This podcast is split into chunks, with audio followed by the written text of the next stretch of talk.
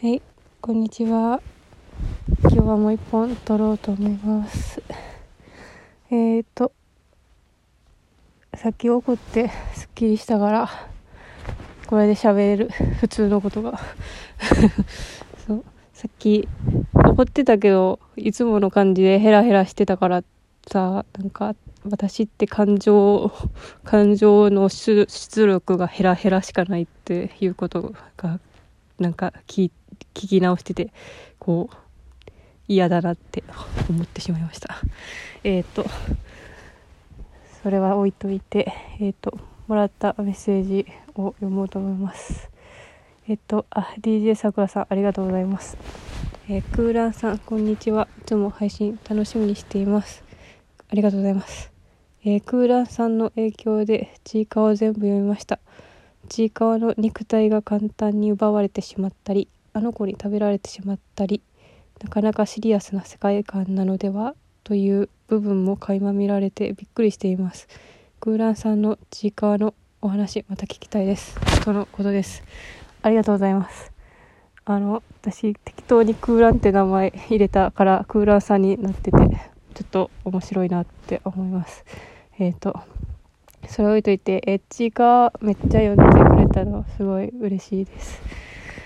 ありがとうございます。そう、なんか、いや、ちいかわ最高しか私言ってなかったから、ちいかわのなんか、内容のひどさとか、内容のひどさっていうのは、その、作品としてのひどさじゃなくて、その、えーなんか、そこにある、まあ、暴力性などの話をあんまりしてなかったかもしれないということですね。えっと、そう、最近、最近は、そのちいかわ、えっ、とね、何編からかな、えっ、と、あ、そう、あの、広間編っていうのがあって、えっ、と、多分9月ぐらいにやった、あの、ちいかわたちが、あの、あの趣のある旅行旅館寂れた旅館に訪れてそこで起こる起こるストーリー。があったんですけどそこその話以降は何気にそんなになんかひどい話がなかったというかまああのヤマンバと敵対してやや敵対っていうかヤマンバと遭遇していやこいつは味方なのか敵なのかっていうじりじりはあったけどあのそんなにちいかわ自身たちちいかわっていうかそのちいかわ族自体にそのひどい被害が及ぶことってなかなかなかったんですけどその最近の更新であのあの子っていうのがキャラクターがいてまあそのあの子っていうのは大きいその化け物化け物っていうかその大きい獣なんですけど基本的にちいかわ族って3種類ぐらいいてちいかわ基本的なちいかわたちとそのちょっと化け物系ちょっと怪異の存在がいてあとプラスその鎧さんっていうそのちいかわたちを従えてる、まあ、中間管理職的ななんかこっちはね人間の頭身ぐらいのこうそういう鎧の人たちがいてその人たちは仕事をこうこう仕切ってるわけ。そうそういう世界観なんですけどそのあの子っていうのはその怪異その化け物に相当するあのキャラクターなんですけど、まあ、化け物しては見た目が可愛いんですけどそのなんていうかなその子はもともと実はそちいかわ族の存在であって元そのちいかわと一緒にあのシール貼りのバイトとか一緒にしててちょっと仲良くなったんですけどこうある日突然そういう存在になってしまったっていうキャラクターがあの子っていうんですけどそう。その子がねまあねそのもうすごいなんていうかね癖がこもったキャラで「おい中野先生ちょっと」っていうことが最近あってちょっとあまりにあまりにあまりに残酷描写があってちいかわでそんなちいかわに対してそんな そんなことをしていいんかって思うちょっとひどい話があったんですけどねえあのあの慟哭というかもう自分のせいでこんなことにガーッどうしていいかわからないっていうあの表現すごかったな。あのねあのちいかわに自傷行為さすなって思うんですけど ちょっとビビったな。あで私はそのモモンガってキャラクターが好きなんですけど最近はねモモンガモモンガはもともとその怪異の存在だったんですけどあのあもう一種類いてなんか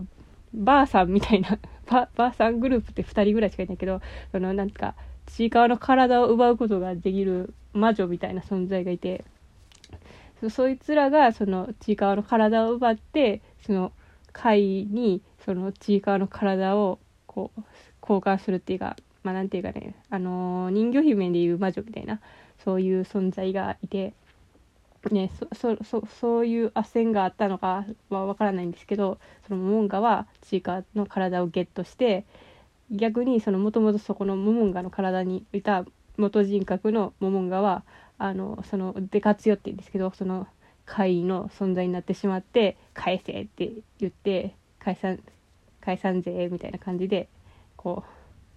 うまあ謳歌してるんですよね人生を。まあなんていうかねビバ肉っていうかそうそういう美少女の体を手に入れたいおさんみたいな感じの存在なんですけどめちゃくちゃ好きなんだな私はモンガが。もうね、最悪最悪存在と言われているモモンガは結構ファンが多いんですよね。あのすっごいあの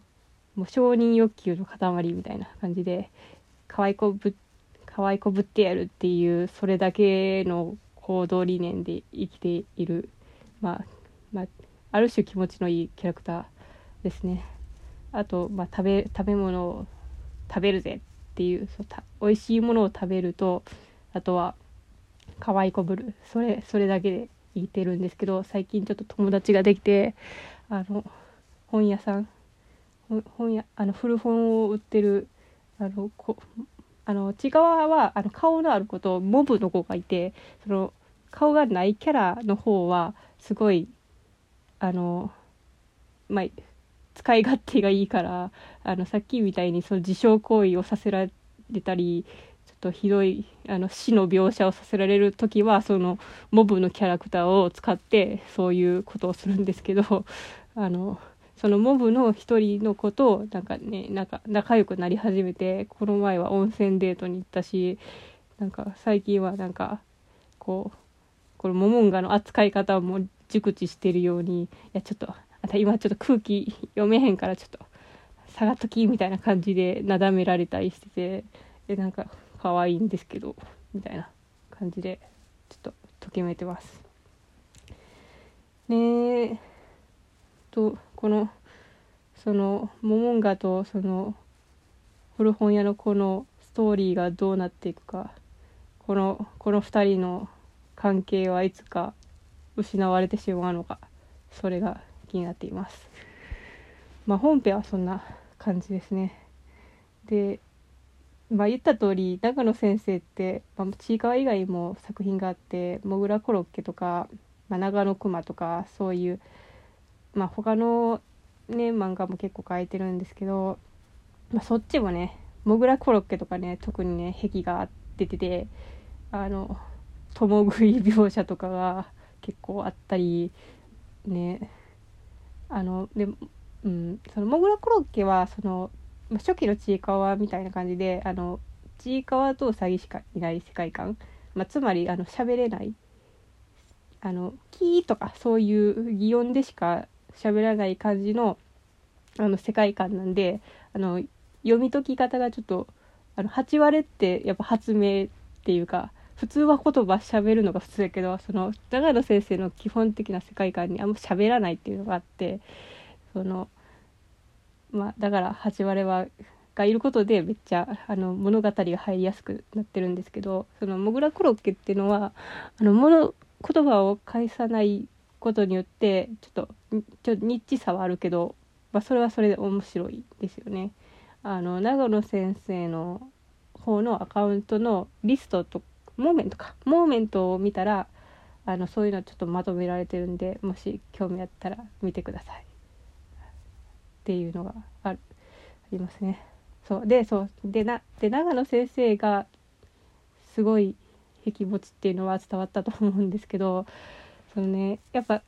長野先生自体のパーソナルが結構闇に包まれているからその1個なんかインタビューみたいなのがあるんですけどなんか長野先生に対する。でそこでなんかこう動物同士がこう何やったっけなカマキリのオスメスがオスを食べてしまうみたいなそういう不条理さに惹かれますねみたいなことを書いてあって